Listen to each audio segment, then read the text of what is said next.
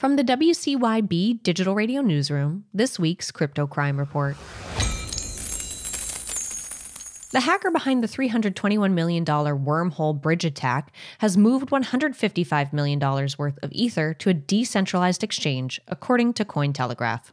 The wormhole hack was the third largest crypto hack in 2022 after the protocol's token bridge suffered an exploit that resulted in the loss of 120,000 wrapped ETH, worth around $321 million. The latest activity is the biggest shift of stolen funds in months.